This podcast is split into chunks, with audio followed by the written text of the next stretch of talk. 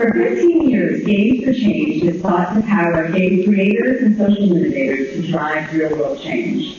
I feel like technology is often used for like bad stuff um, rather than um, creating awareness for anti-bullying. And I want to make sure people know that technology doesn't have to be a bad thing. The organization Games for Change is hard to describe as being just one thing. They throw a festival that happens every year in New York City, and that's been the backbone of the organization. But around that has grown a really important community of artists and activists, educators, computer scientists, developers, funders, and game studios, even, who believe deeply in the power of games for improving the human experience. Sometimes that's about empathy for other humans. Sometimes it's about zooming in on something remarkable. Sometimes it's about simply tapping the playfulness in all of us. When I think of games for change, some might call them serious games. I think of titles like Dysphoria, a flash game by the legendary Anna Anthropy, quoting from Wikipedia to recount her experiences of gender dysphoria and hormone replacement therapy. There are hundreds of titles, and many would argue that the boundaries between serious games and others is really about your game design practice more than genre. They can be blurry when you put them up against educational games or even virtual environments where the outcomes aren't purely a play for revenue. I've been really lucky to be a part of this organization's evolution as a participant at the festival, as a partner to their Student Game Design Challenge in my role at Mouse, and as a member of the community that gained so much from the vision they put forward 15 years ago. I feel like an anniversary gift is in order, and while I didn't send chocolates to the founders, Ben Stokes, Barry Joseph, Suzanne Seggerman. It felt like the next best thing to spend some time with G4C President Susanna Pollack and give you a chance to hear from two winners at this year's festival about why Games for Change is so important. Three conversations, 15 years of Games for Change. Enjoy. This is No Such Thing, a podcast about the promise and reality of learning with technology. I'm Mark Lesser. First, thank you for making time for this. It's my pleasure to be here. Thanks, Mark. I'm really excited to have you on, and I'm excited to um, have had the chance to uh, also interview some of the winners from this year. And and uh, this is exciting. It's a huge congratulations on 15 years of Games for Change. Thank you. 15 years is a long time, you know, and, and the the sector and this industry has grown so much. I'm just so proud to be part of it. I thought it was really special that, uh, and one of the many things I found to be special about this year's Games for Change, and I think I have been to uh, at least half of the festivals over the course of 15 years. And um, I thought it was really special to have the founders up on the sort of main stage talking a little bit about uh, the festival's history and what it took to to put together this partnership. Not that uh, we're all uh, a, a, part of a work in progress uh, in small organizations. So, but it was really special to hear all of that and hear from them and and have everybody back in one place. It was exciting. Yeah, uh, I was really, really happy that people were able to join us. And I don't know if you were there at the beginning of the day, but we had a special recognition from the mayor's office, yes. from the New York City's mayor's office, who recognized um, us, Games for Change, for holding f- our festival in New York for 15 years um, and helping grow a community of, you know, cross uh, discipline, you know, uh, uh, participants, and then actually named June 28th as Games for Change Day. Yeah. And gave us this proclamation. It was, it pretty, was awesome. pretty exciting. Yeah. So, so let's start there. I, I wanted to. One of the things I wanted to ask you, um, actually, since the announcement of that proclamation is about what role you think Games for Change and the festival have had in further sort of adding. Uh, I don't. I don't know how you would put it. Is it glue that holds together? Uh, the uh, game design, a certain game design community in New York? Is it, um, you know, being able to sort of showcase and and shed light? Uh, there are so many things that I think the festival does, but I'm curious for you um, looking back in, in the history, and I know you are not a, a founding president, uh, but somebody who took the reins. So, in your time at Games for Change, I wonder what you've noticed about um, what this festival and what this organization means to the community of game developers who it supports and who support it. Right. So, so yeah. So I've been involved with the organization for five years. So it's about a third of its history. You know, it's it's you know it's significant, and I definitely have seen it grow within the the years that I've been here. Um, I've been president for three years, but I was working as a partnerships lead for a couple of years before. And I think one of the things that attracted me most to Games for Change, and things that I'm I'm really most proud of, is the fact that our community exists um, that that brings together participants from so many different sectors. So you're absolutely right that we play a role in holding together a lot of game developers and designers who believe in the power that games can have mm-hmm. beyond entertainment. But it's not just that. It's the educators and the researchers and academics who have been researching and writing and using games with nations that are have investing and, com- and commissioning experiences to help further their own impact goals. Um, and even like government agencies and I don't know, um, and corporate you know, uh, corporate uh, corporate responsibility divisions who mm-hmm. also look at games as a part, you know, one an important piece of media that can that can connect with people um, on important issues. So the fact that you can come to our festival and meet someone from the National Endowment of the Arts or the Department of Education or from Ubisoft or from, you know, a small indie developer or a researcher from Carnegie Mellon University, you know, that um, that it's it's almost like equal parts you know it's almost like this recipe of equal parts that come together mm. and um, all respect each other's work and realize that it's only with this kind of ecosystem that this sector can advance yeah when you think of um, Games for Change's past, um, as somebody who's been involved with the organization for five years, um, I wonder what do you what are you most proud of uh, from G4C's past and and what it's been able to cultivate over time. We started to see the the breadth of our community growing beyond what was initially like a very core um, uh, a core community of of people who believe that games can elevate humanitarian and social issue, you know, um, topics or concerns. And that is definitely the heart of Games for Change, and it, and it has been, and it continues to be. But as games have become more ubiquitous in our culture and technology is being used in so many different sectors, you know, we've seen a really healthy games for education, games for learning community develop. Yeah. We've also, we're also starting to see uh, more recently games in health. Um, so the fact that we that we played a role in advocating the use of this medium in the, these different disciplines and evangelizing the the growth of this is really exciting to me. So the fact that we actually now have three tracks, right? We have a civic and social issues track, we have a games for learning track, and we have a neurogaming and health track. You know, to me, it means that we're we're succeeding in helping grow the community. So that's one thing I'm really proud of.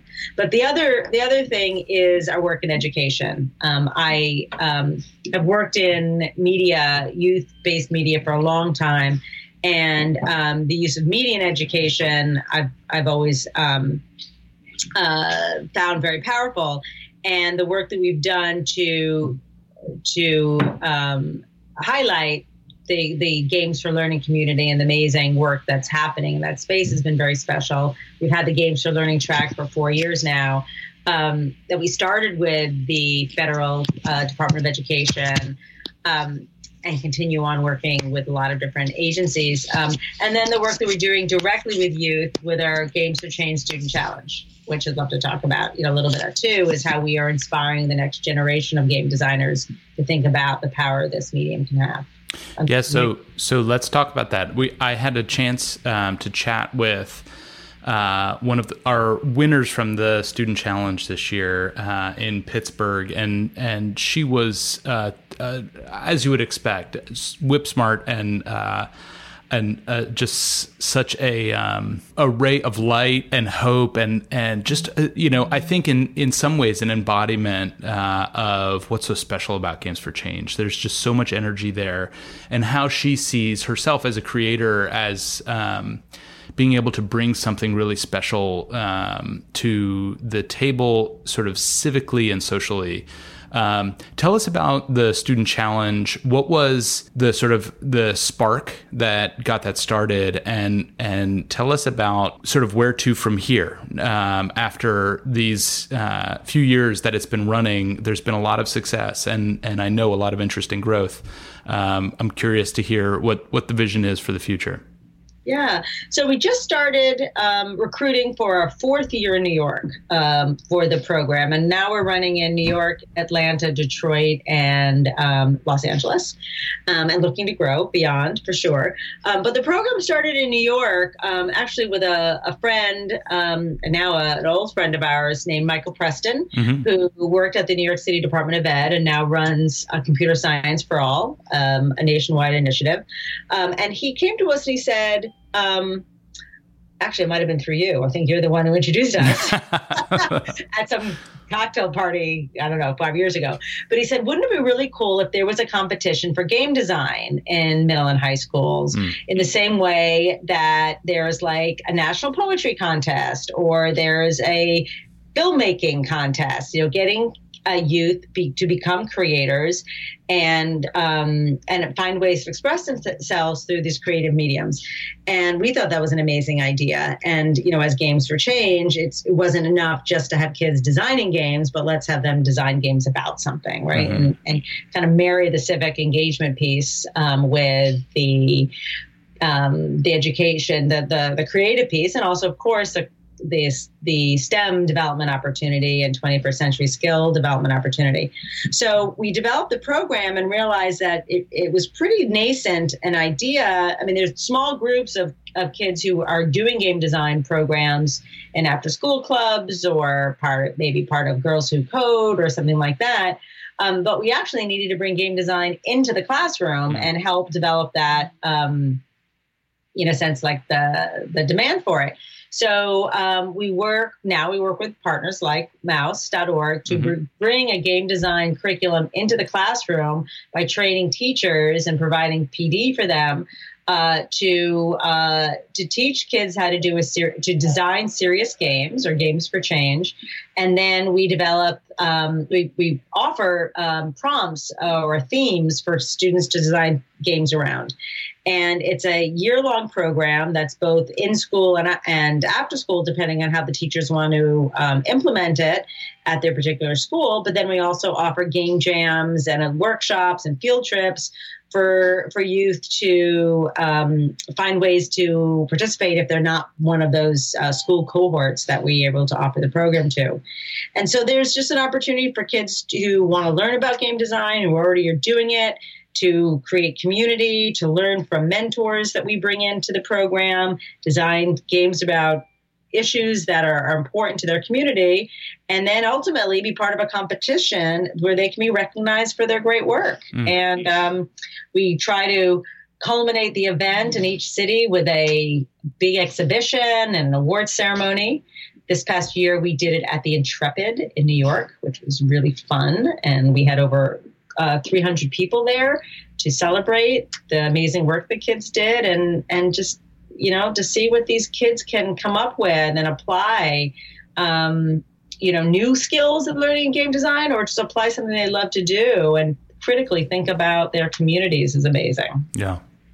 I wonder um, both maybe start with the student challenge but i'm curious to have some of your um, highlights uh, sort of takeaways from this year's festival especially things that um, things that surprised you where uh, maybe it, it you played something it opened your eyes or developers who are contributing something really unique a perspective that's coming up that surprises you um, I find I have those things every year from the festival. I wonder what what your yours were from uh, from 2018.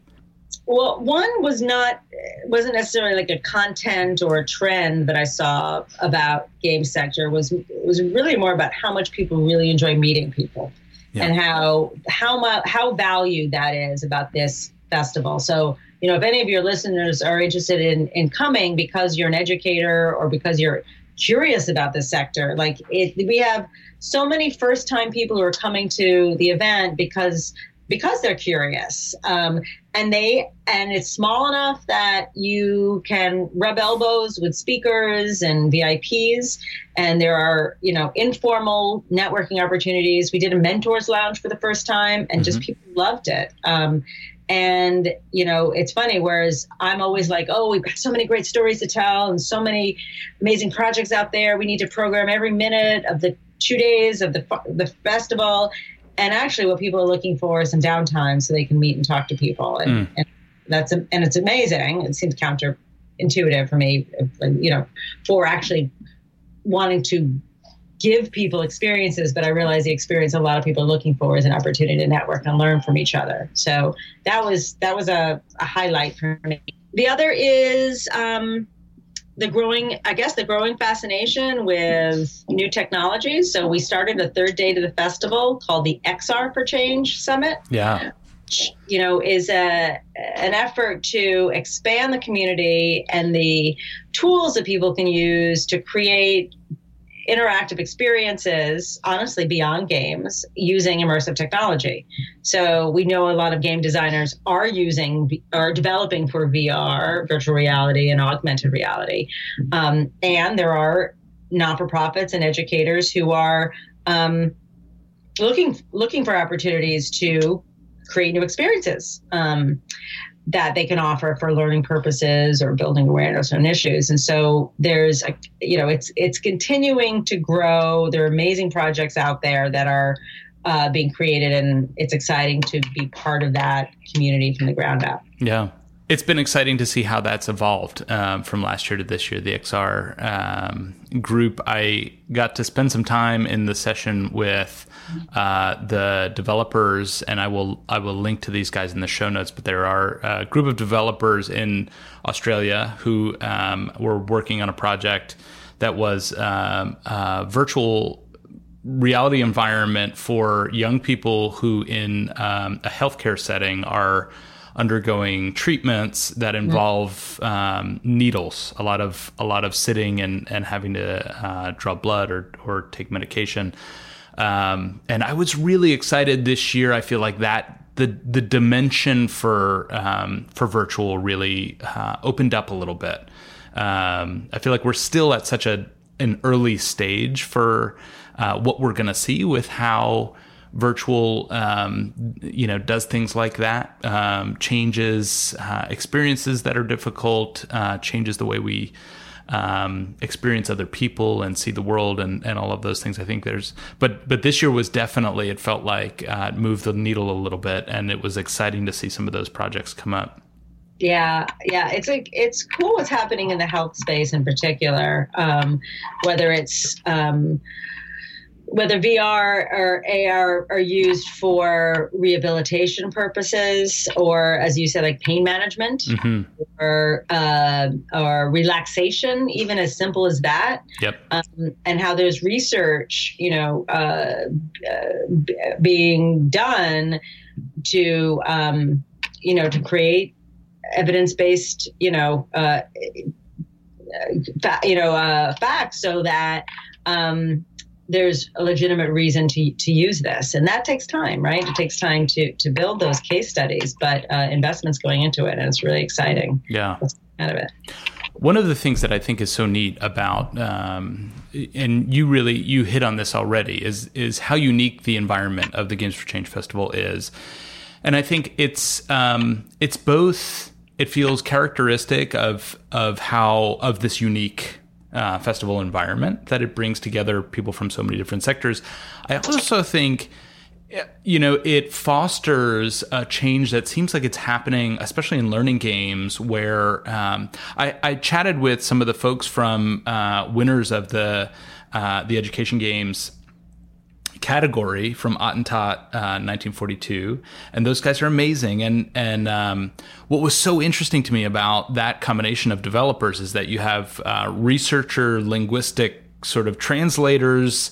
Uh, slash educators involved with um, developer uh, slash historians, and it's it's folks who are um, coming to this space as creators with so much to offer um, I think one of the things that it does is help to characterize uh, games and game design as um, something that is is not just for the casual player or the player who's interested in the you know the AAA titles.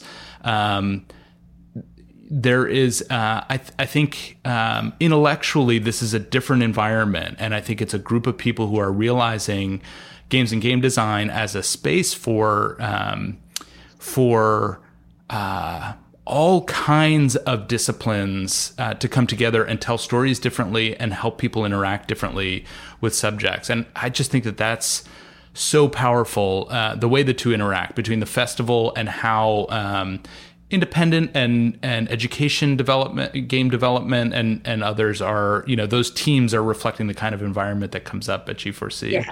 Yeah it's a it's they, it can be a, a, a, a wonderful opportunity for true artistic expression right? And and to have that uh, artistic expression be intellectually based to be about something meaningful it could be political it could be educational right? It, it, there there and and it's really like a, an art form. And you know, when you talk about Attentat, you know, 1942, it's just it's so beautifully constructed, so simple and specific mm-hmm. um, that uh, the the level of creators and what they're they're all the top of their game contributing mm-hmm. something, and you can tell and you can see that in those kind of projects. Yeah.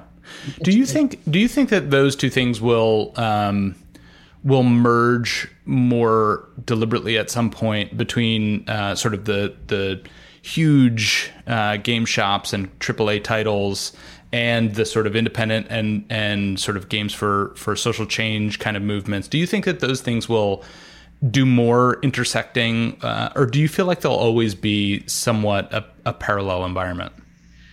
I think they will exist as a parallel environment, but I do think that the AAA studios have and the publishers have begun to acknowledge the value of publishing indie titles, regardless of whether they're games for change or not, right? Mm-hmm. And they're looking at it from the bottom, from both thing about a bottom line, what's going to make money, but also about establishing a brand whatever, like a, a, a, a, identity, right? Like yeah. what their identity is, and that they can have the label that's indie as well as the you know the the main franchises. Um, so I I do think that that is that is driving part of the interest in the games for change uh, sector, but the other is um, just that you they can't they're not ignoring anymore the fact that a lot of these bigger titles have like have a um, uh, byproduct kind of effect, mm.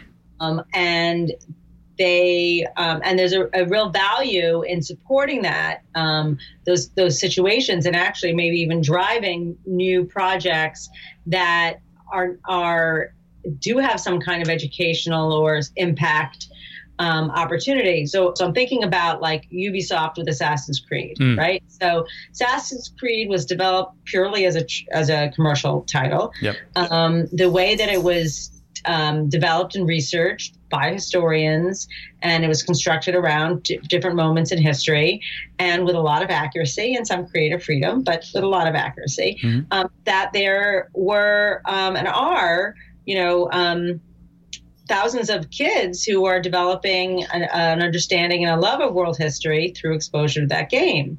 And a few years ago, um, at our first Games for Learning Summit, we had an opportunity to introduce the developers from, from Assassin's Creed to educators, right? Who were saying, yeah, we, we love this game. We're trying to figure out ways to bring it into the classroom. We're modding, we're modding the, um, you know certain certain games to make that happen it'd be so awesome if there was an actually an educational version. Mm. and to ubisoft's credit they allowed their development team to spend a couple of years figuring out how to make that happen. And now there is an educational version of of um, assassin's creed origins. And there's a nonviolent you know op- uh, uh, kind of uh, a discovery mode experience that can bring into the classroom. Now they're figuring out what the business model is around that. but regardless of what that business model is, they saw value in in responding to an interest that they, you know, wasn't their intention when they designed the game. Yeah. And I think we're seeing more examples of that. And what I'm hopeful is that there'll be more um, uh, intentional projects going to development that can have that kind of offshoot. Yeah.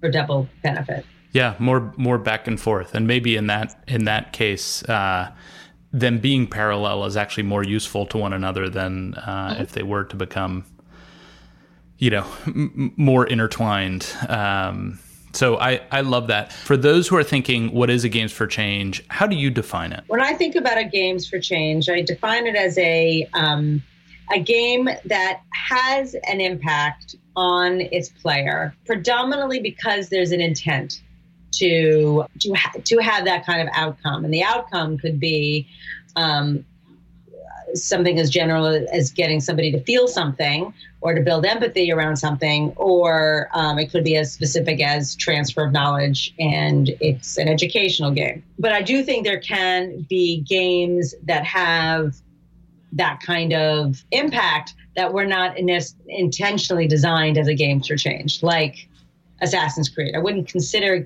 Assassin's Creed a games for change, right. uh, game for change. However, um, it has had an unintended impact of educating young people about um, about um, uh, world history, whereas the educational mode of the game, uh, I think, is is more designed with that intent. Um, but the impact itself, there are so many different kinds of impact that games can have. Um, and one of the things that we discussed with um, game developers and non for profits who you know, want to create a game um, with some kind of out, outcome in mind, that you really want to be intentional about what that is. The intent, the, the outcome could vary, but to go to go into the design process that says with the intention that I, you know, I want to make somebody do X or feel X or um, or um, or bring these people together, whatever that is, but it's intentional. Another way to put it that that uh, I hope I think I'm I'm just repeating what you just said, but um, another way to put it is that uh, there are games where the the learning or the developmental impact is sort of a symptom of the game, um, incidentally, um, and then there are games where that is the objective. And I think for for me, a game for change is um, sort of broadly defined as a game where uh, learning or developmental impact is is sort of central to its goal and focus. So one of the things that I thought a lot about this year at the festival was why it's so important that this venue exist, particularly at this point in time in uh, our our history in what is happening in our current events uh, where artists and uh, technologists sort of um, exist in this world. And I, I, wonder if you had those thoughts this year and have any feeling about why it's so important that uh, Games for Change in this 15th year is remains uh, a venue where folks are sort of pushing the boundaries, pushing. Um, I do believe that um, having a platform for artists and creators and technologists that give them a voice um, is really really important. And it is times of of kind of political and cultural turmoil um, that that it's I, I personally believe it's these voices that cannot keep us all sane right? That that um that reflect not only what's going on around us but also envisions a better and brighter future, um, and that it is creativity that will get us to where we need to go.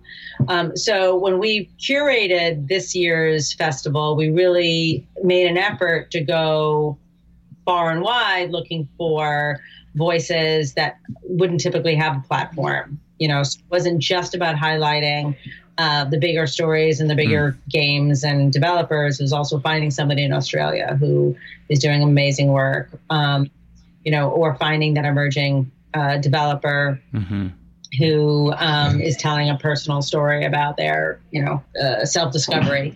So, um, uh, yes, I think that uh, festivals, you know, and it's something that we call ourselves a festival and not a conference. And partly for that reason is that we exist to celebrate the uh, the the creativity and the projects that are coming out of our community. As much as we want to be a learning environment and you know for for best practices and so people can move move forward and, and create content and and do deals and get their projects funded but it's as much a celebration of the diverse voices. Susanna, thank you so much for doing this. Um, for folks who want, uh, who may be learning about the Games for Change Festival for the first time through this interview, where should they go to find Games for Change? We have a website. Um, it's really easy to find. It's called gamesforchange.org. Spell it all out. Um, and um, through there, you can find links to the festival itself, um, to our student challenge program, and other resources that we offer the community. Um, we have a newsletter that that goes out um, often. We also have a Google group um, that is a very active community of people who post questions or um, looking for research or ex- wants to share their research. Um, so, you know, we very much exist for the community. So we in- definitely encourage your listeners to get involved, listen, you know, sign up to our newsletter, join a Google group, follow us in social media. Um, and if there are people in uh, New York, LA, Detroit or Atlanta that want to participate, um, their teachers and want to participate in our student challenge, please go onto that part of the website. Uh, we are recruiting for teachers now. Um, and if anyone wants us to bring this program to your their city, uh, please get in touch and let us know. Susanna Pollack, president of Games for Change, a nonprofit organization based here in New York, uh, but no doubt impacting uh, a a very big audience outside of New York. Um, Susanna, thanks so much for making the time and congratulations again on your 15 year anniversary. Thank you so much, Mark.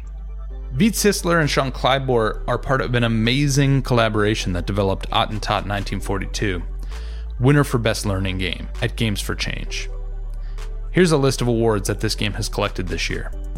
Amaze Awards Most Amazing Game, Independent Games Festival finalist, Czech Game of the Year Best Story, Best PC and Console Game, Game of the Year, Game Development World Championship Silver Medal, Game Industry, uh, you get the idea.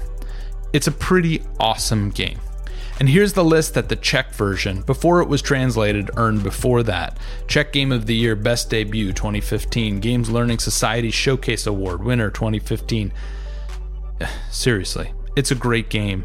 Check out the conversation with Vít and Sean. Guys, so uh, congratulations on uh, the festival win for uh, Best Learning Game at Games for Change 2018. Uh, that must have been exciting for you both. I would imagine that uh, after, let's see, seven uh, years developing this game, um, that the accolades and, and, Games for Change is just one have been rewarding to say the least. Um, Vít, I'm curious to hear from you what it feels like to finally be at this stage in the process where uh, finally you're you're getting to uh, celebrate the work a little bit. It's uh, it's absolutely amazing. Uh, like Games for Change was one of the most I would say prestigious awards we we won with Attentat 1942, and uh, as Sean said, like in the beginning when we started, uh, no one of us imagined that this game would be that successful and that the project would go that far.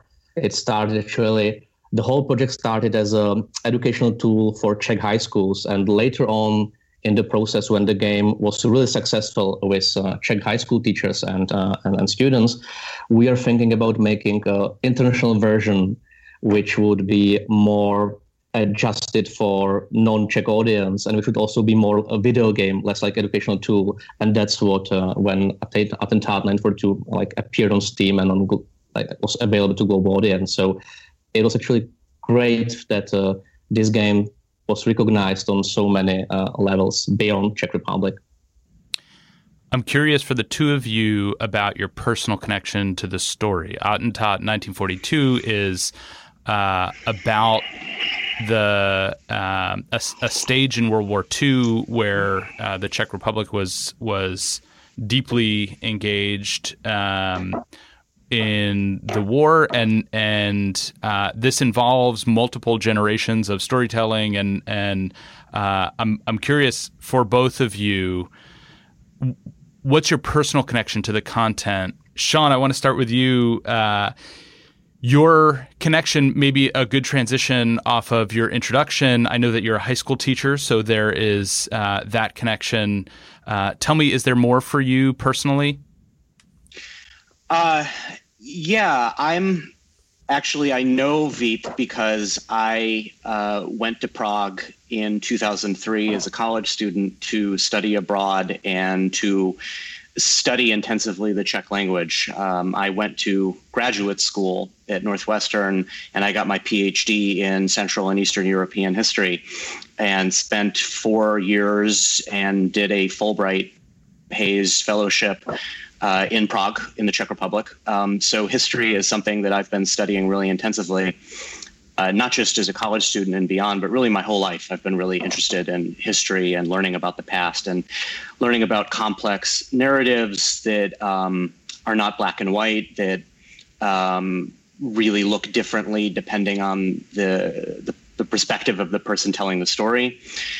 And so uh, I kind of took those past experiences and brought them into my dissertation work, which was predominantly on communism and the communist regime, uh, particularly artists, writers, and intellectuals who were fellow travelers of the Communist Party, and how these intellectuals. Um, transformed themselves from free thinking surrealists, Dadaists, Cubists into who many of them ended up lackeys um, of the Communist Party in the 1950s, where they were sending friends and allies to, to prison mm. to be executed. And and so um, so this particularly difficult period of Czech history is something that I spent a long time studying, that I was very interested in. Uh, when I was in the archives, I would dig out these stories and tell my friends about them over dinner. I remember some friends of ours invited me over one night and said, um, "So, what terrible things have you learned about uh, our, our, our heroes today, uh, our, our historical heroes?" And so I would have these like you know ribald stories of different things that I would find. And so I think those experiences in some kind of taught me about how to use how to tell stories about the past and how to make them compelling and engaging. So when Vitek started working on this this game, um, I was really excited to get involved because Czech history was so important to me and and and the, uh, the, the complexities of that history. And I knew that video games as a medium would be such a fantastic way of um, of engaging these stories. Vít, how about you? Well, we've been actually developing like serious games and educational games for over a decade uh, at Charles University. It's actually our department of new media studies in collaboration with uh, mathematical physical faculty, the programmers. And for a long time, we knew we want to do a game about the sec- like second half of 20th century, about contemporary history of Czechoslovakia in the 20th century for multiple reasons because it's a it's a very contested time. Uh, it's a like time where the country witnessed uh, two totalitarian regimes nazism and communism. It's a time which is still very present in contemporary politics and, and society and at the time we started the project in 2011, uh, there are still not that many tools for teachers how to how to engage with this with this uh, period, and also how to motivate students to really critically talk about it, etc., etc. Mm-hmm. So there was there was one incentive.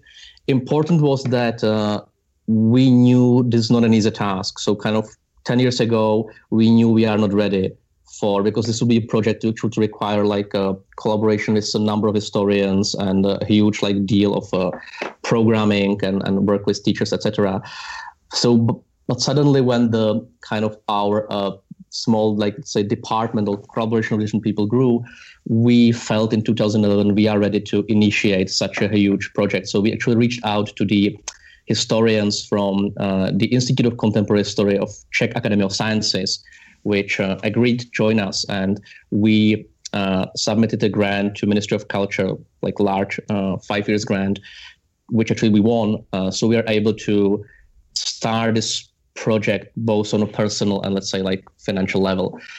And my personal connection is uh, my father was a historian. He was doing contemporary history, and he was actually born uh, in a in a small village, the village I'm I'm right now, uh, in his in his house. Uh, it's a small village in the border region between Czechoslovakia and Germany. So, like history, and particular the post-war history, is very, was very present in, in, in my family. Yeah, and just to add really quickly, I think another part of your background that is so interesting is that when you were in grad school, uh, when we first met, you were you're an Arabist and you were studying uh, Islam and uh, Arabic, and and you were doing research and writing articles on uh, Islam online and Islamic video games and uh, radical radical groups using video games as recruitment tools, like uh, I think Hezbollah. So um, so that's also I think kind of an interesting angle for you. Yeah, actually, that's that's that's true. I was I'd say it's it's this kind of like schematization. Uh, I I'm an Arabist originally by uh, by my first MA, and I did my PhD on the video game development in the Arab world and Iran. Uh, mm. Uh, so I went to I went to Syria and Egypt and uh, and Lebanon and Qatar and and uh, Iran, and I did. I did interviews with with with people developing video games, and by no means these video games were all concerned with with religion or politics. There are many video games that go beyond that, but definitely my experience with diversity in video games was kind of helpful. But I'm not sure if you could like 20 minutes if this is something you you know you want want to use in the in the interview because mm. there's really no connection between Attentat 1942 and any of my research uh, uh, in the Middle East, I would say. But I'm feel free to to, to, to do that. But. Well, it's a it's a uh, it's a pretty fascinating background, and actually transition. It's a beautiful transition to my next question, which is actually about a collaboration like this. Um, uh-huh. y- you guys are coming from uh, you know different spheres, different backgrounds, and I'm I'm curious how for you uh, Attentat 1942 represents a, a sort of um, to what extent it, it represents a new era for game design where collaboration happens across institutions, across continents, um, and and and or to what extent you feel like it's uh, the same as it always been. It it feels like such a unique um, collaboration to me, uh, and and I mean that beyond just the the the technical and design oriented uh, pieces, but also you have a lot of uh, you have survivors and uh, and all kinds of folks involved in this project. Yeah, uh, actually, it this the, the, collaboration which is behind Attentat 1942 is unique, and it's unique on national and international scale in Czech Republic, uh, as I said, we actually it's a collaboration between two leading uh, research institutions, Charles University and the Czech Academy of Sciences. And we have also our team was very heterogeneous. So we had like typically like game designers and programmers uh, and graphic and, and, artists, which are people who very typically do collaborate on on uh, developing video games. But beyond that, uh, we had a team of histo- professional historians from the Academy of Sciences and teachers and educationalists. Um, and they've been very actively involved in the design phase. So they actually wrote the dialogues. They so they were not consultants, but they were directly or they kind of became directly the the game developers. And that's a role which was very uh, unknown for them. They were kind of from the beginning kind of reluctant, and they, were, they had many reservations about the medium of video game, uh, especially historians and I would so they had very uh, they brought to the team a lot of uh, concerns and questions, and I would say in the end it really helped us because uh, they uh, because we had to deal with so many internal issues. Like there were so many internal debates and oftentimes very heated debates mm. about what to include in the game what not how to how to represent certain events or certain characters and not to schemat and not to schematize them. And I would say in the in the very end, this collaboration uh, and internal critique really helped us because the the game is very rich, the narrative is unique and definitely not schematized. And then actually the next stage was, uh, and Sean can talk more about that, when we decided we would like to release the game on Steam for global audience, which meant not only translating the game, but essentially rewriting a lot of parts of the game because they were so deeply contextual within mm. like the the Czech uh, the Czech discourse. Yeah. So that's I think where Sean might. Yeah, Sean, and and I also wonder, Sean, if you can if you can uh, describe a little bit. Um, what the experience is like. I think it's a, a really beautiful thing. And uh, for somebody who's probably uh, described the gameplay and, and just sort of the, the aesthetic experience uh, quite a bit at this point, uh, I'll leave it in, in your expert hands. So just give us the um, the sort of elevator pitch for what one can expect when they uh, when they go download this after they hear this. So the so it is a single. Um, is a single person, single player, narrative driven game um, that uses multimedia elements, including documentary footage, um, archival documentary footage, uh, filmed interviews with uh, actors who are portraying different uh, eyewitness survivors of World War II. Um, flashback elements th- when they tell their stories uh, they they are kind of visually portrayed as flashback uh, elements, stories that you relive. So you relive their past in this beautiful, beautifully rendered graphic uh, novel style with kind of mild uh, animations to it. And then there are different types of mini games within it where you are at a critical moment in their memories and you sort of relive this memory and then play out the mini game, which ranges from a more kind of action based uh, click and choose type situation uh, to a more cerebral uh, you have to construct a poem or you have to construct a newspaper article and you're given an array of choices. And as you make those choices they branch into other choices and you have to kind of develop a intellectually coherent newspaper article. Mm. so that's that's kind of the short pitch of the game. Um, it's really beautiful. It's really dynamic. Um, there are a lot of very inventive, creative ways of engaging players that I think are not uh, typical for for some people. Um, in terms of my my involvement on this, back to your original question about this yeah. being an international project, kind of cutting across different boundaries. Um, you know, this is where my background really, I think, came in useful because I am fluent in Czech, but I am not a native Czech speaker. So I understand Czech very well, but I also have a deep understanding of the American cultural context. So when I was going through the game, I knew all of the references. I mean, we're talking obscure 1920s jazz music. Mm. It, uh, only in the Czech Republic would somebody know this. Maybe Slovakia also, and and I would know exactly who the musician was and what he meant.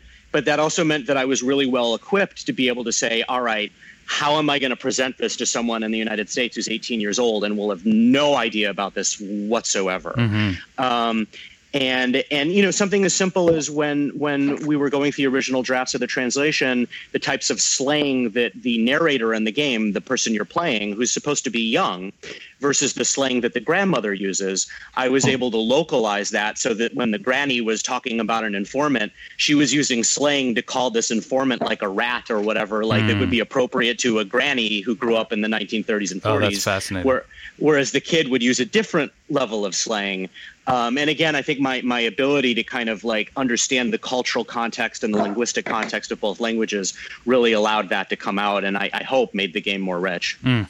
What strikes me is um, the amount of uh, the amount of work, but also the amount of expertise and and sort of deep engagement from uh, designers and creators that I feel like is is kind of required of of learning games in order to make them great. Um, and I feel like one of the mistakes, uh, decades of of learning games that we've seen over time, um, and there are some great ones, but there's also some some epic failures. And I think uh, one of the things we underestimate in that space is um, how rich we can make a game when we add the uh, really deep expertise in not only technically but also uh, in in you know everything you just described, shaping those narratives, knowing knowing uh, where the story needs to go in order to sort of evoke um, the right uh, kind of contextual. Uh, residue from those times, and and uh, I I really just I think it's a beautiful experience. Um, before we run out of time, uh, I wonder from both of you if you can tell me uh, if if you have one hope about what every player leaves their experience with. What is it?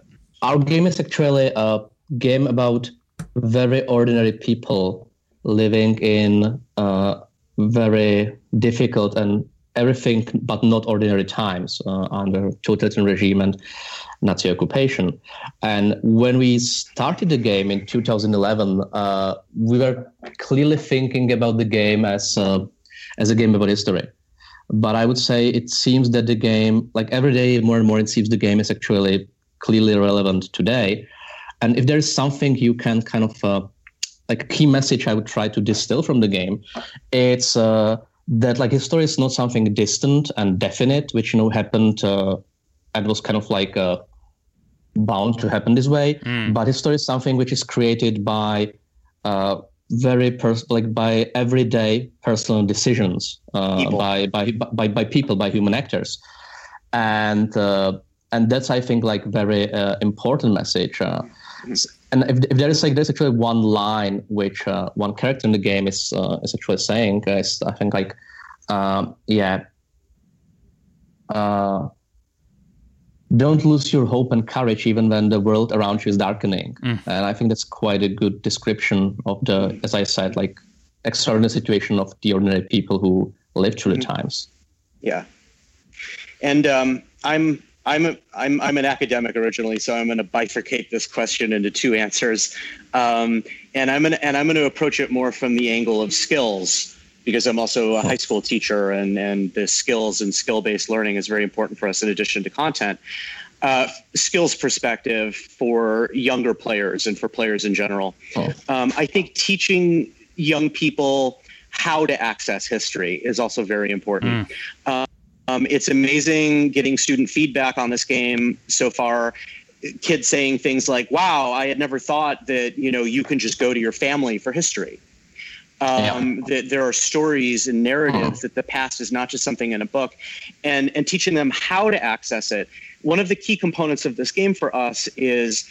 Uh, so the example I love using when I go to talks is there's one character in the game by the name of Yosef Malek, who is accused by posterity of being a collaborator during the Second World War. And your granny certainly thinks he's a collaborator, and she's sort of the main kind of drive of the story is your your your fictional grandmother. And she says, "Oh, you know that collaborator, my neighbor Malek, he's you know he's awful." And uh, when you go to knock on his door and talk to him, you're given a choice of um, what to say to him when he answers the door. Mm. And one of the options was, "My granny said you're a collaborator." and, and if you choose that, of course, is get out of here, and he closes the door in your face, and that's that's the end of it. And and so back to the skills piece, you know, it's teaching kids that like if you want to talk to people about sensitive issues, you really have to think about how you do that and how you approach these difficult topics. That's great. Oh, it's so great. Um, so so from the just really quickly so on the other side of it from the skills for game designers i think is also important is that you know i hope this i hope more games like this are made and not not just by us. Um, historians are a valuable tool to have involved in creative projects certainly in video game projects. Um, you know something as simple as here's a guy on a horse-drawn carriage oh, you would never have that type of a carriage carrying three people. Mm. The carriage would have to be longer and it would have to be set. Historians just have this wealth of specific information and understanding. And, and when Vitek was talking about how the, the, the, the, at times the creative process could be fraught because the historians could be contrarian and everyone was kicking in these ideas. That's really good for the project because you don't have any one creative person sort of vainly running off with, uh, I want this story to involve this, that, and the other thing. Mm. And, and then it starts bending historical truth and facts like our game fidelity is so important Like we mm, want yeah. a good story, we want it to be compelling, we want it to be fun, but it has got to be accurate. And and I just think that level is a part of what people have been responding to in the game, and I really want to see more of that. It's outstanding. Guys, it's been such a pleasure. I can't thank you enough. Where where can we uh, both follow? I'm guessing you guys are on social media in a few different places, and and uh, where should all of us go and find the game? So the website is uh, attentat1942.com. The game is also on Steam, and we are on Twitter and Facebook under the same name, Attentat1942. Vitek, Sean, I can't thank you enough. Thank you. Thank you. It's been a pleasure. This next conversation is with Kendall Coddington, a Pittsburgh native and game designer who happens to have a side gig crushing middle school. I was grateful for some time to chat with Kendall about her winning game in this year's National Student Challenge for the region of Pittsburgh. I think you'll find Kendall to be another shining example of where there's hope for a future that's as interested in our humanity as it is our financial, political, or personal acceleration.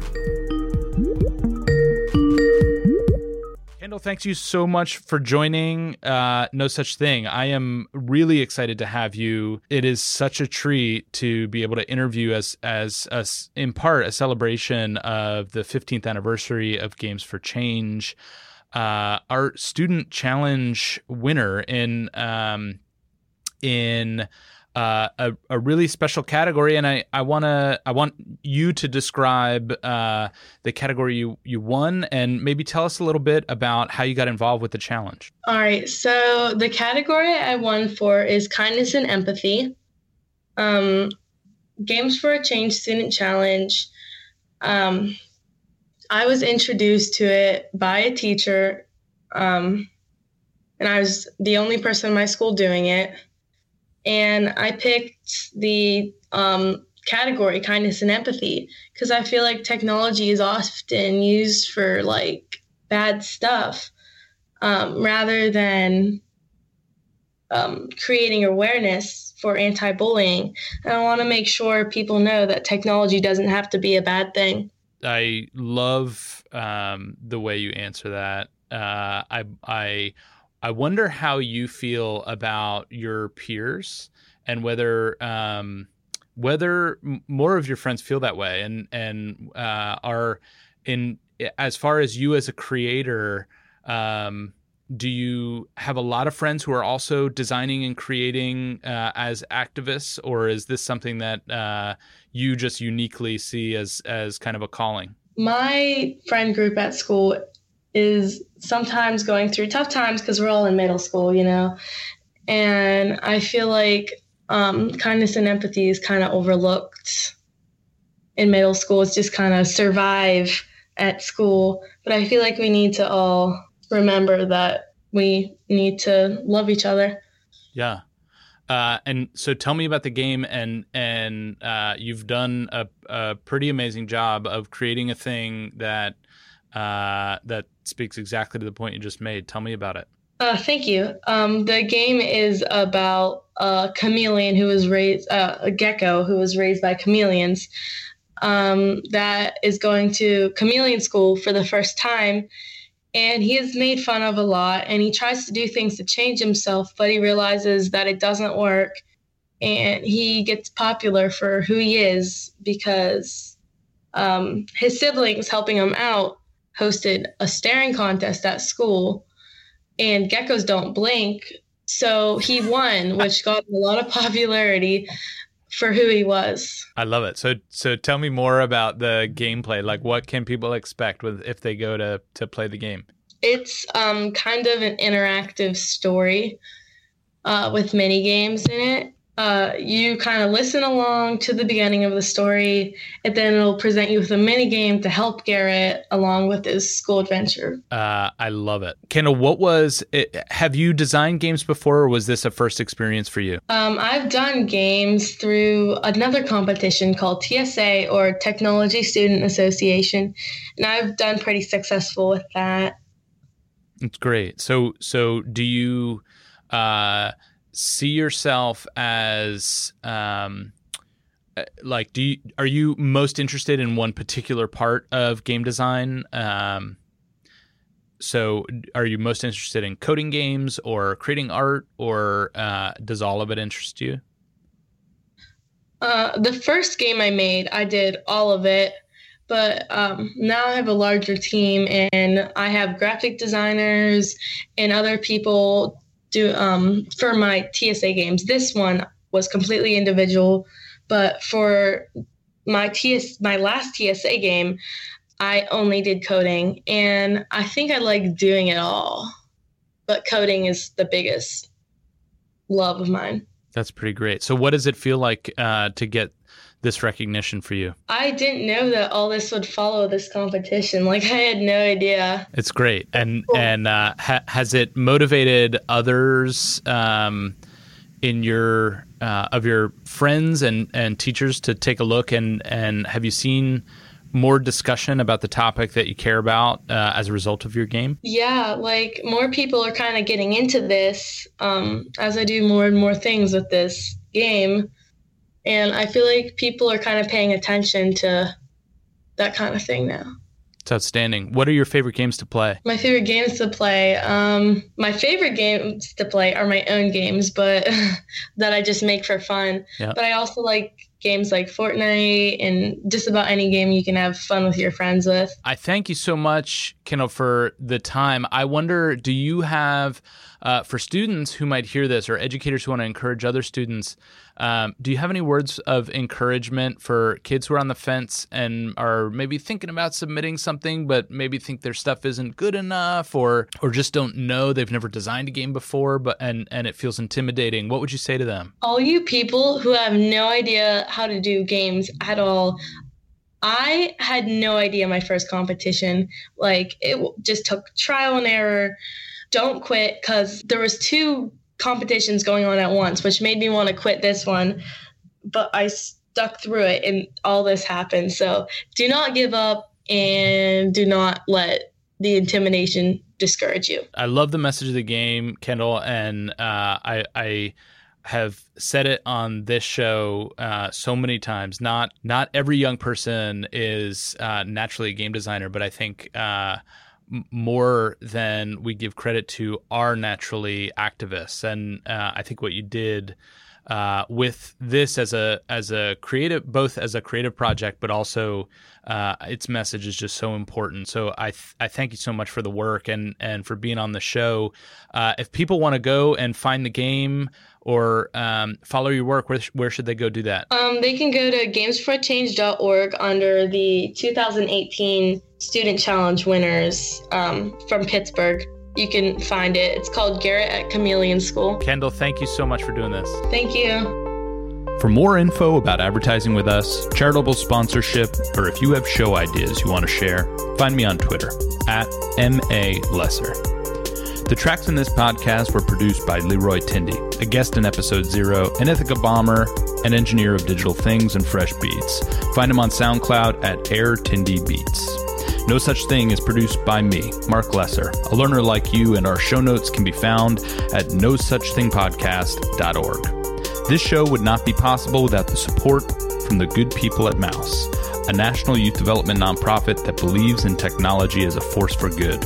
Find us online at mouse.org.